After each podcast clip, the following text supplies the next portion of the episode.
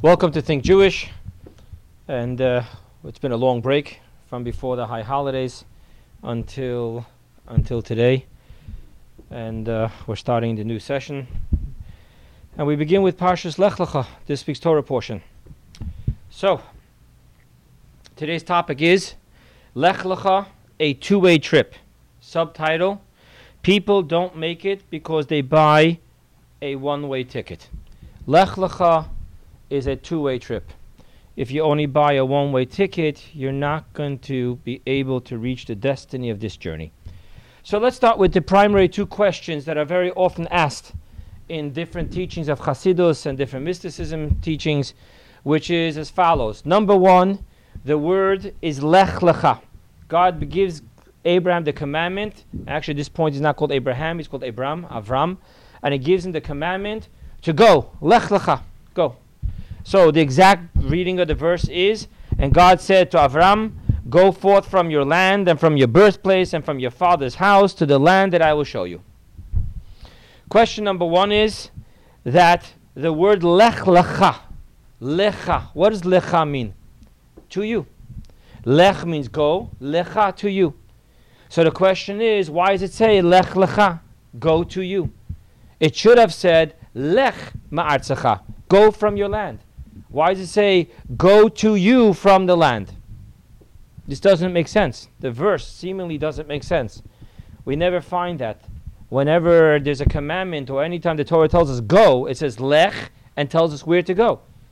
There's never the lech, lecha, to you. Question number one. Question number two the order of the traveling is in reverse. The order of traveling is Lech Lecha Me'artzecha from your land, Umi Moladetcha, and from your birthplace, Umi Bet Avicha, and from your father's house. Simply, simply, simply, demographically speaking, this is impossible. First, you step out of your father's house, then you step out of your birthplace, which means your neighborhood, and then you step out of your land. So the verse seems to be giving us reverse directions. He's telling Abraham, first, lech, go out from Artzecha, from your land. And after you get out of your land, go further, so to speak, and then what? And then go out of your father's house. I'm sorry, then go out of your birthplace, which is the neighborhood. And then go further out of your father's house. Demographically speaking, this is just reversed. Two famous questions that are asked in many places concerning this opening commandment of our parasha. So, before we get carried away into the mystical, into the Hasidus part of it, and what we can learn out of it, just share with you that Rashi, the famous Rab Shlomo Yitzchaki, Rashi, he is a commentator from the 11th century, lived in Old France, and Rashi is the most classical commentator because he set the rule many times in the beginning of his of his uh, commentary I am here only to explain the simple explanation. In other words, he was a cheder teacher. So he wasn't expounding or extrapolating. He just wanted to make sure that the simple Yecheder boy understands what the verse is saying. So obviously Rashi has to speak up here because the simple boy, you don't have to be a Talmudic scholar to understand that the words lech, lecha, is problematic. Go to you is problematic. So therefore, Rashi comments and he takes it out of its literal translation. He says over here, don't read the word lech lecha, go to you, but rather read the word lech lecha, go for you, bishvilcha, for your sake. So God's telling Abraham, I'm telling you to go, but Yishno, I'm telling you it's for your sake. And Rashi lists off that Hashem tells him by leaving your father's home, leaving your birthplace, and leaving your land, you will achieve three things that you won't be able to achieve over here. Number one, you're going to have a child. Number two, you're going to have fame. And number three, you're going to have parnasah, you're going to have wealth. So lech lecha, go for your sake. By the way, parenthetically speaking, stepping off the topic of today's class, the Rebbe, blessed memory, asked an unbelievable question. Avram Avinu is the one that said, "Va'noichi afa ve'efer," I am dust and ashes. He was the ultimate epitome of humbleness. We're going to buy him off with what? With fame? God's telling him, go. Why should you go? You'll have fame. Since when does Avram Avinu care, care about fame? Avram Avinu is renowned for, for that verse, and I am but dust and ashes. And the Rebbe gives an unbelievable insight. What happened was that by this time already, with all his uh, showdowns with King Nimrod against idols and uh, teaching monotheism, it became already that Avram's identity carried the identity of God. When Abraham behaved in a certain way, they said, Oh, so this is the way God's people behave. Therefore, Avram Avinu was at that stage that his fame was God's fame. If Avram becomes famous, what is he famous for? Everyone knows that Avram is synonymous with that there's only one God. An interesting parenthetical, parenthetical teaching here. But that's what Rashi says. If you want to know what the word lech lecha is, don't go to the literal translation of to you, but rather in the looser sense, for you. I'm telling you to do this for your sake. Lech lecha. However, Kabbalah, Hasidus, they take it literal. Lech lecha means go to you. And we need to understand what that means. Lech lecha. However, what we're going to learn is that in the teachings of Hasidus and Kabbalah, Lech Lecha began an eternal journey for every single person. Every person from this moment on, from the, the commandment in the third Torah portion of Lech Lecha, 20 generations after, uh, after creation. You know, there's 10 generations from Adam to Noah, and then 10 generations from Noah to Abraham. So 20 generations after mankind was created began the journey of go to yourself. Go deep within yourself and find the inner core of your soul. And we'll soon see what that all means and what's the two way trip. However, but what I'm just trying to point out is that while Rashi teaches a child how to deal with the verse in the most simple sense, but Kabbalah and Hasidus say no, read it exactly as it is stated. Lech lecha. And now for here and ever after, every soul that descends into this world has the journey of Lech lecha. The soul in the body has to deal with this journey. Lech lecha. And where is the journey to? Lech lecha, go to your inner core, your inner self. And then the verse tells you where you're going to reach is El haaretz asher areka, to the land that I will show you. This land that I will show you is a place where a soul that doesn't come down into a body can never reach. And the soul that does come down into the body Within the body, it becomes a very difficult journey, but it is the only journey that can help you reach to that place. And this we need to understand. So we have an understanding of what the word lech lecha means, go to you, and you should know that this is the journey of every single human being. Every single Jew, every single soul that comes down here has to take this journey. That's the reason the soul comes down here to get the Lech Lecha journey. But nevertheless, we're still troubled by the first question why is the order of the leaving of the journey, the itinerary, the itinerary seems to be written backwards. From your land, from your birthplace, from your from your father's house. So I'm going to share with you a very interesting story. It's a metaphor. So let me introduce to you a man by the name of Rab Mendel Futerfas. Mendel Futerfas, unbelievable human being. He was, in our generation, the mentor par excellence. He was actually born an orphan of his father, and that's why his name was Reb Menachem Mendel ben Menachem Mendel. Uh, very young age, he was sent to the city of Lubavitch in Belarus, in White Russia, and he was very endeared by the fifth Lubavitch Rebbe and he grew up in the heart of Lubavitch. And then later, finally, when he got out of Russia, uh, he was sent to Israel by the Rebbe, and there he served as a mentor, as a mashpia in the famous yeshiva of Kfar. I merited to study under him in 1984, and whenever he would come to the Rebbe um, for any very often Brooklyn, New York, he would always come for the Rebbe's holidays and everything to be with the Rebbe. I would always make sure, together with all the other Bachrim, I am not outstanding in this. We all, we all knew. Make sure you by Reb Mendel's Farbrengen. Reb Mendel's Farbrengen was full of metaphors. Now, Reb Mendel was such a unique person that when he told a metaphor, the purpose of telling it in a metaphor was that it slipped by your arrogant ego that wasn't able to hear what you're supposed to hear. And once the metaphor, in his humorous way, slipped by your ego defense, when it got into your heart, you heard exactly what you were supposed to hear. So if he was to do it straight on, right in between the eyes, we'd put up our defense system. No one likes that. But he was just he just knew how to do it. He knew how to do it lovingly, with a chassidish story, a chassidish metaphor, in a humorous way. And then before you knew what happened, the message hit home. And you knew exactly what he was saying. I want to refer to one of his metaphors in order to understand what this journey of Lech Lecha is all about, what this two way trip is. Before I can tell you what this metaphor is, I have to introduce to you one of the finest Shabbat delicacies of European Jewry, and it's called kishka. The word kishka actually means intestines. That's what it literally was.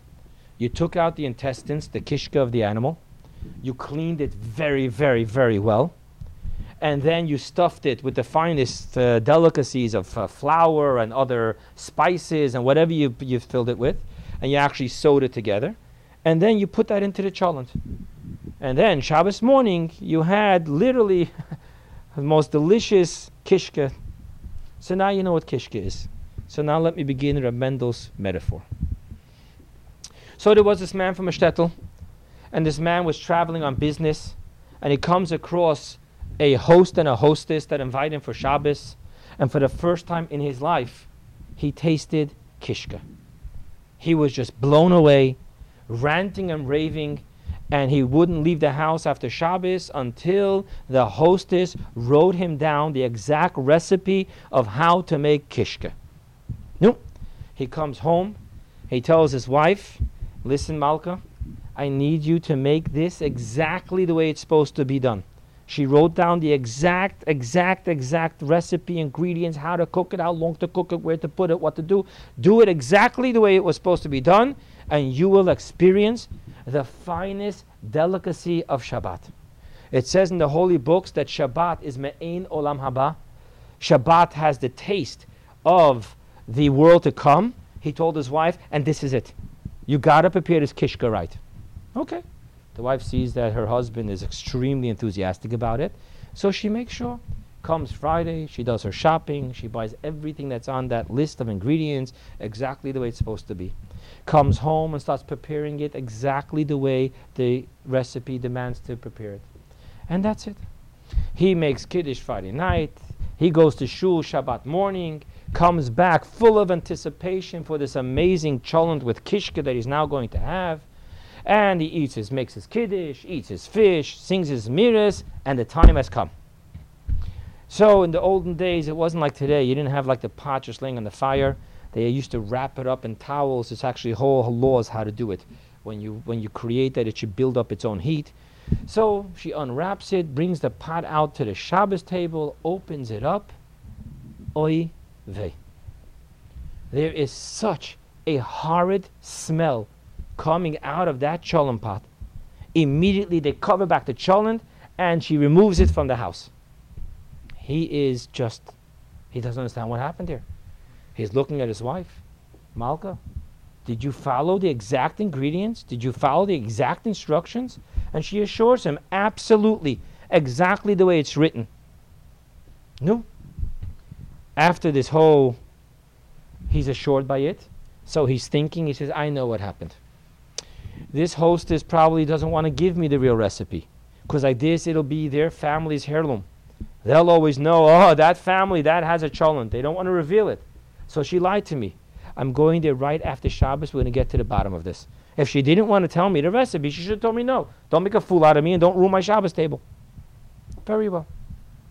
After Shabbos is over, he packs his bag and he heads out to that other city and he goes back to the host and the hostess. He knocks on the door and he ha- he's having a fit. You don't owe me anything. You were nice to me. You took me in on Shabbos to eat. I tasted your kishka. But if you weren't going to give me the recipe, then just tell me that you're not going to give me the recipe. Don't humiliate me. Don't ruin my Shabbos. Don't make a ridicule out of me. Don't just don't do it. She says, What are you talking about? I wrote you down the exact recipe. She says, Well, it didn't taste anything like it and didn't smell anything like it, and we couldn't even, it ruined our whole Shabbos. Finally, he's assured that she's not lying. She really shared with him exactly the recipe of the renowned Kishka. So he's just confused. So she sits down the hostess and tells him, One second. You sure that she did exactly, your wife did exactly what I told you to do, what to buy, what to put in? He says, Yeah. He says, and says, So what what what did she do? She says, What do you mean? Pulls out the recipe, says, This is what you wrote? Yeah, this is exactly what she did. So she's standing there musing over her recipe that she wrote, and she's trying to think, what did I leave out? She says, Tell me again exactly what happened. And again, he gets all emotional. What happened? We opened up the pot and it stunk so bad. It ruined everything. We just had to grab it and run out of the house with it. And all of a sudden, she says to herself, Oy vey, I didn't write this down. But your wife, she did clean out the kishka, right? And that was the end of the story. You understand what, what's in a kishka while the animal's alive, and you understand what happens if you don't clean out the kishka before you cook it. And then Reb Mendel would quietly tell us it's very important to f- stuff yourself with the delicacies of Torah knowledge and of doing mitzvot. However, if you don't want your Torah study and your mitzvah observance to stink from the horrid smell of the arrogance of your kishkis, then make sure you daven, pray, because that's how you clean the kishka. You've got to clean the kishka. And that was how he would Farbreng with us.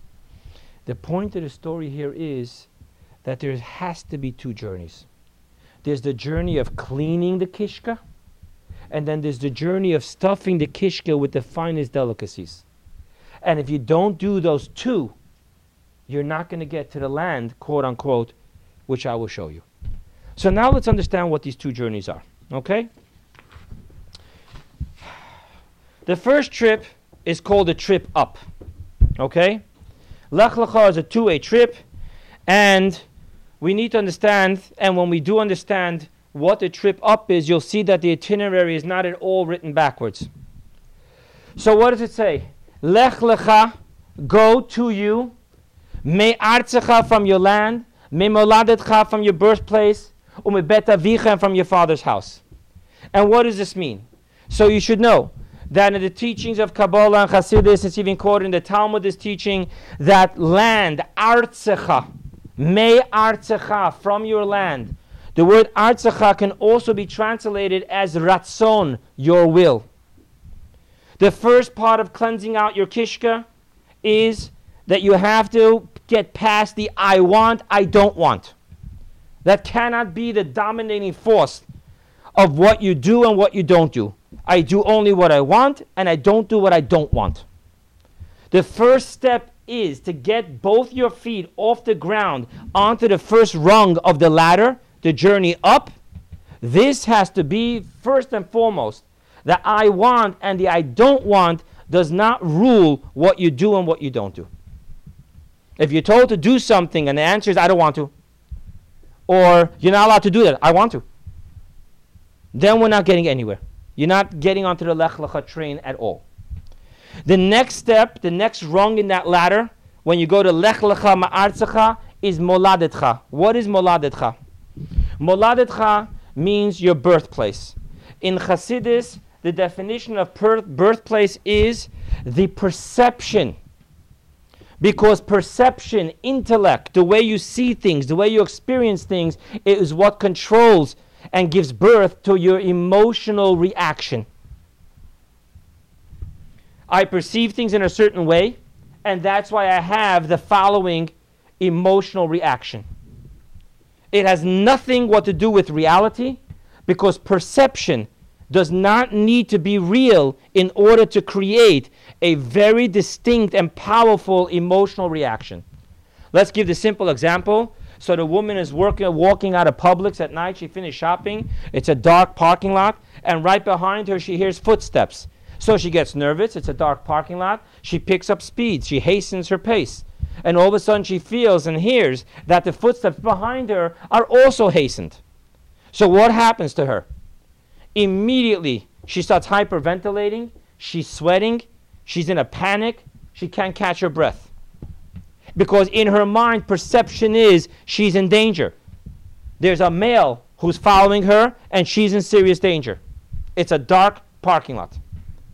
And then in one split second, she hears her best friend scream out to her, Helen, would you stop? Slow down. I'm chasing you. I can't catch up to you. What happens in that exact split second? In that exact split second, her perception changed, and thus her emotional reaction changes. So you see that your entire emotional reaction to anything is based upon your perception, and you also see that it has nothing to do with whether the perception is real or not. If you perceive something, even though it's not true, you're going to have a very powerful emotional reaction to that perception. So, the second thing we need to know is the second rung of that ladder, that journey from down to up, is to get past perception. Perception is not always exactly right. We perceive things based on our upbringing, based on our history, based on our own issues, and not, def- not necessarily is the perception accurate. Very simply speaking, taking it back to our service to God, our perception of reality, our perception of what God is doing to us, our perception of what God is demanding of us, our perception of who and what God is good and kind, or punitive and vengeful. That will all create emotional reactions. And therefore, we need to step out of our egocentric, physical perception of reality.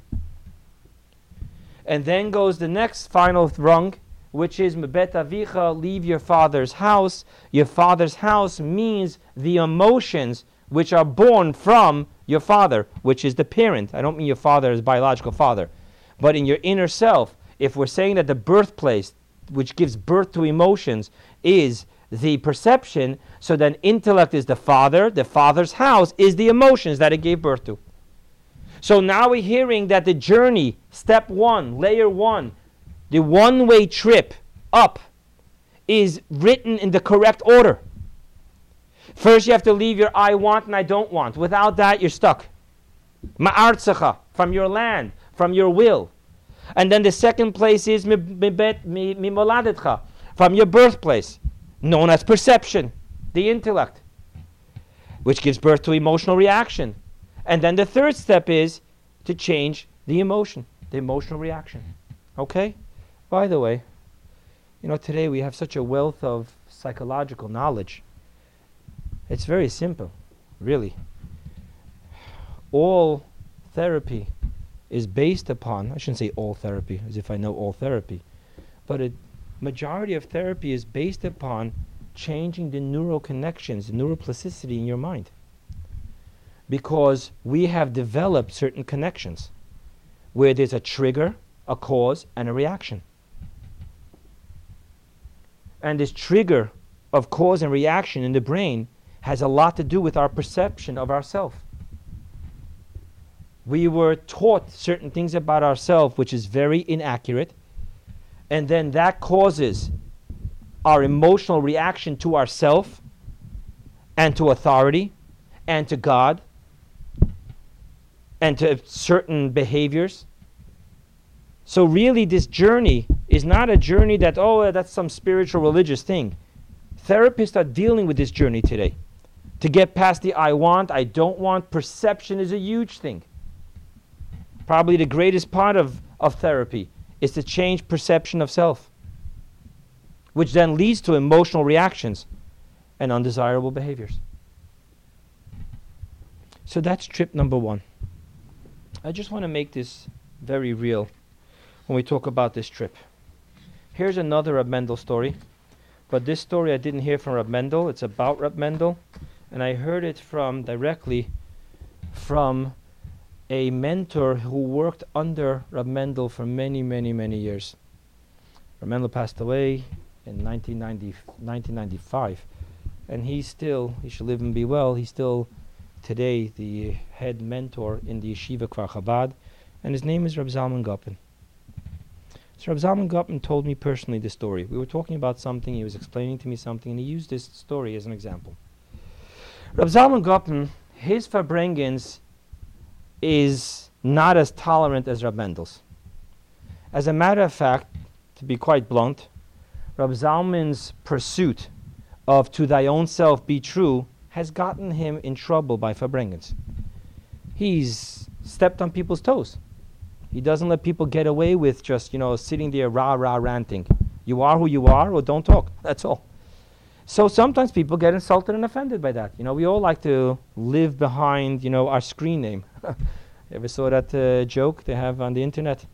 So they have a picture of an old man and an old woman, and the old woman is telling the old man, "I'm a 22-year-old uh, young male hunk," and the guy is telling her, her back, I'm a 23 year old blonde. you know, that's what we like living behind. You know, no one likes to tell, uh, one likes to hear, no, this is who you are and be who you are and say what you are and don't move further. So Rab Zalman had less tolerance in his Farbrengens and it did get him in trouble. So one Shabbos, Rab Zalman tells me that he had three Farbrengens he had to attend. He told me one was a family occasion, so there was a Farbrengen. Another one was in the local shul right across street from his house they were doing something and he had to be there for Farbrengen. And then he had to make his way back to yeshiva, Farbrengen with his boys. That's where he worked. So he tells me he didn't get into details. He didn't tell me what he said. He didn't tell me to who he said. But he told me at the first Farbrengen, something he said triggered off another person. The guy got very insulted. Then he made his way to the next Farbrengen in the shul. And over there he was talking about a topic that someone else got all offended. And then he left both Farbrengens and he went back to yeshiva. And the minute he walked in, he sees Reb Mendel still Farbrengen with the Bachrim.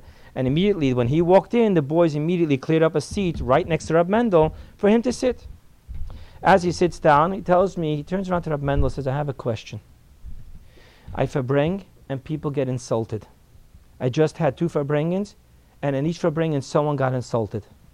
You, I nudge very often by Farbrengens, and you never get insulted. He told me that a Mendel answered him quietly. I'll tell it to you in Yiddish and then I'll translate it. Because every single night I truly perform the prayer Kriyat Shema before you go to sleep. Now understand, Kriyat Shema Lamita is the last prayer of the day. And it's by Chassidim, if done right, it's a very sincere It can take hours. Because the first thing you say in that Kriyat Shema Lamita is Ribono Shel Olam, Master of the Universe, I forgive. You forgive everyone who stepped on your toes all day. And then you start really looking at who you are. You really start taking and hammering, or hammering away at your, at your ego. Reb Mendel said by Farbrengen once when he was talking about Kriyat Shema Lamita, he said, when you start saying the words, I forgive whoever why do you even need to forgive? Why were you offended to begin with? If you're offended, you need to forgive. So you understand where his mind was going. You really hammer away at your ego and your arrogance. And then after that, you start picking a different character fault and you bring it to surface. You face it face to face and you deal with it. So you understand that this journey from below up, this journey of refining, of cleaning out the kishka, from the arrogance, the feces of the human being, which we always think that we are the center of the universe. That is done through prayer. And that is done very seriously. And that's what Mendel is saying. If you don't do this, then how can you not get insulted when someone steps on your toes, figuratively speaking? Someone's in public Farbrengen and starts telling you who you are and what you are. How can you not get insulted? If you don't do Kriyat Shema Lamita and hammer away at yourself, it's the only sane thing to do. So you understand that the journey up through prayer, the minhameitza karosiya, from the depths, from the narrow depths of my prison of self, I call unto you, God. And that is a very serious and true journey. And that's the first Lech Lecha. And now you understand that it's written in the improper demographic order. Because first you have to leave the I want, I don't want. Then you have to leave my perception of reality is. And then you change your emotional reactions to your perce- perception of reality. So the first journey. Now let's talk about the second journey. The second journey is downward. The second journey, after the soul has empowered and dealt and elevated and refined and cleansed, cleansed the kishka of the body, now begins the second part of the journey. The second part of the journey is to bring down the inner core of the soul's divinity into the body. Now, share with you that this takes great humbleness. You ever, uh, you ever held a flame upside down? Does it point downwards?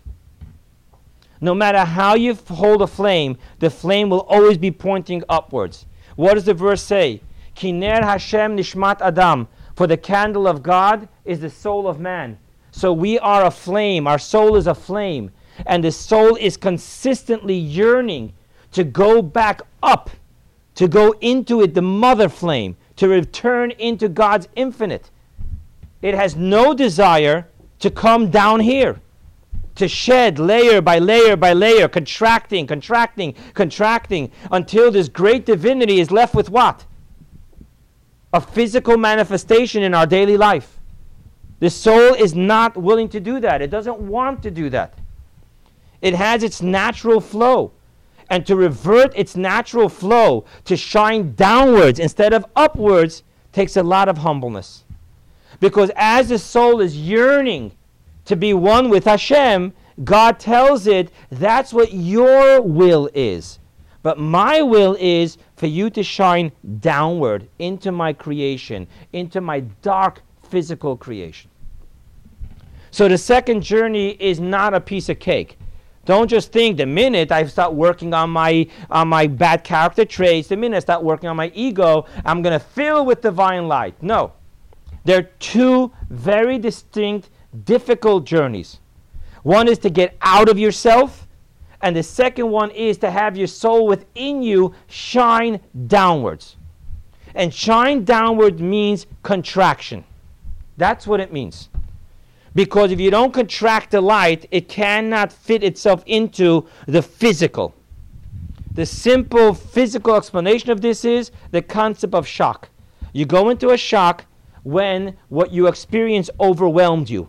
And that's why if you have Red Cross, you take first aid, you'll know that when you have a shock victim, you need to talk to them, get them to talk. Because by getting them to talk about their experience, they're contracting their overwhelming experience into words, which allows them to be on top of it. So whenever you're talking about shining downward, look at it like a V. You're going smaller and smaller and smaller. The amount of divinity that we feel in our physical body, in our day to day conscious, is a contracted, contracted, contracted, contracted ray of a ray of a ray of a ray of the outer layer of the soul of God. The soul, which is a piece of God. So you understand that the soul is not very happy when it finds out that this is its journey. Now, what does this journey start from? So look at the first words of the verse. Vayoma Hashem el Avram. And God said to Avram. It's before he had the name Avraham. What does the word Avram mean in Kabbalah? In Kabbalah, we, we, we separate the words into two. Av, which means father, Abba, which we now already know from today's lecture that this means intellect. Ram means exalted. Ram Venisa. What does Avram mean? Exalted intellect. If you want to know the exact description of Kabbalah, this is called Sechel Hanelem Mekol Rayan. This is the intellect which is hidden from all thought. That's how exalted it is. It's beyond even conscious thinking, or maybe even beyond subconscious thinking. It's the light that just does not shine into a vessel. Now, this is the core essence. And now, what does the soul have to do? He has to take this exalted wisdom, this exalted Av, and instead of basking passionately in its exaltedness, He has to dissect it, dissect it, dissect it until he can take from that exalted wisdom, the intellect which is beyond any thought, should become so digestible to the coarse physical human being that that becomes the reason why on the way to work the man puts on tefillin. And that's the reason why the woman will light Shabbos candles. Imagine what just happened here. That exalted, infinite, omnipotent revelation. By the time it goes down, down, down, another layer, another layer, another layer, what is it? It's what you would feel while driving on the 95, that sudden feeling, oh my God, I'm a Jew. That's that little drop that came from all the way up there. And this takes a lot, a lot, a lot of humbleness from the soul. It takes a lot of humbleness, and we can relate to it. Many of you may remember the storyline of a movie called Mr. Holland's Opus. Ring a bell with anyone here? Mr. Holland's Opus. It's a storyline of a man who was an amazing composer of music, and he ended up having to take a high school teaching job, teaching music.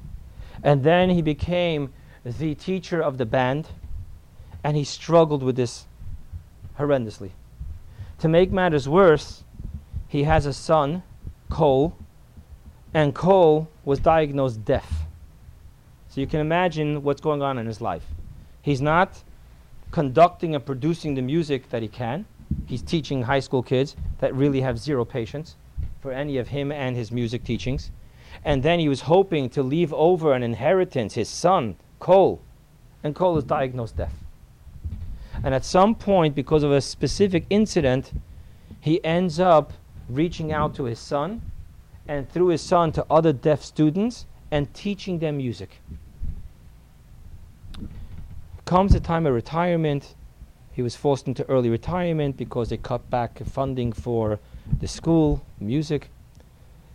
And as he comes with his son and his wife, Iris and Cole, as he comes there and is packing up his stuff in his office, and he's feeling totally, totally dejected that in his self perception, his life's goal was wasted. What did he accomplish? And then Holland is, Mr. Holland is brought into the auditorium, and to his shock, when his students throughout the years found out that he is retiring, they all, not all, but many gathered together. They traveled back to school to thank him. And that was the first time that he realized how appreciated and what his accomplishment was in all his years of teaching. And therefore, his career was redeemed in his eyes. Now, this is a movie. It's not a holy book, it's not a Chassidish story. But I find this story to be so important to understanding the second part of the journey, the from top down. Figure for a moment, play with me. So the soul perceives the body as a deaf child, completely incapable of appreciating divine music. And he wants to just go up and compose his own beautiful music for God. And he's told, no. Your job is to teach your son, your deaf son, how to play divine music. Your job is to influence physical creatures, ADD high school students. Teach them, teach them beautiful divinity. So you understand that the second half of this journey is as frustrating and as difficult as the first half of the journey because they both boil down to the same, same core journey humbleness. Get out of the I and get into the greater God. It's what the higher power wants.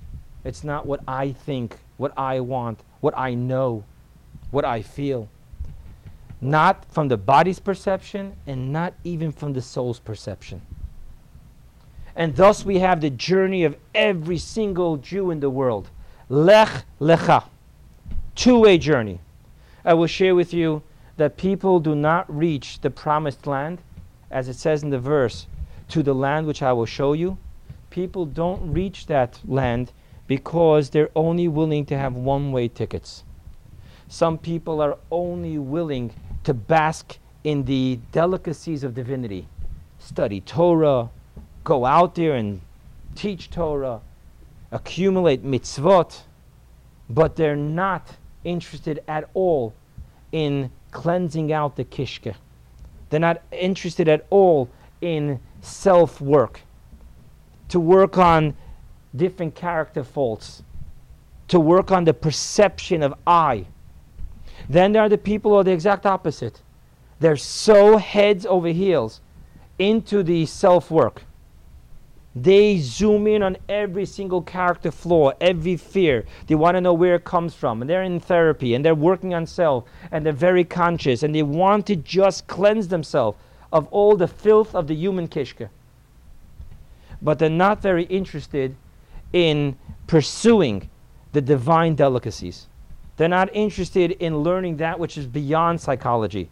They're not learning, they're not interested in the divinity.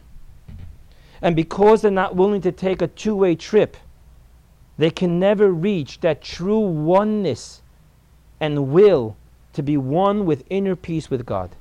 Because to get there, you have to do the double lech lecha.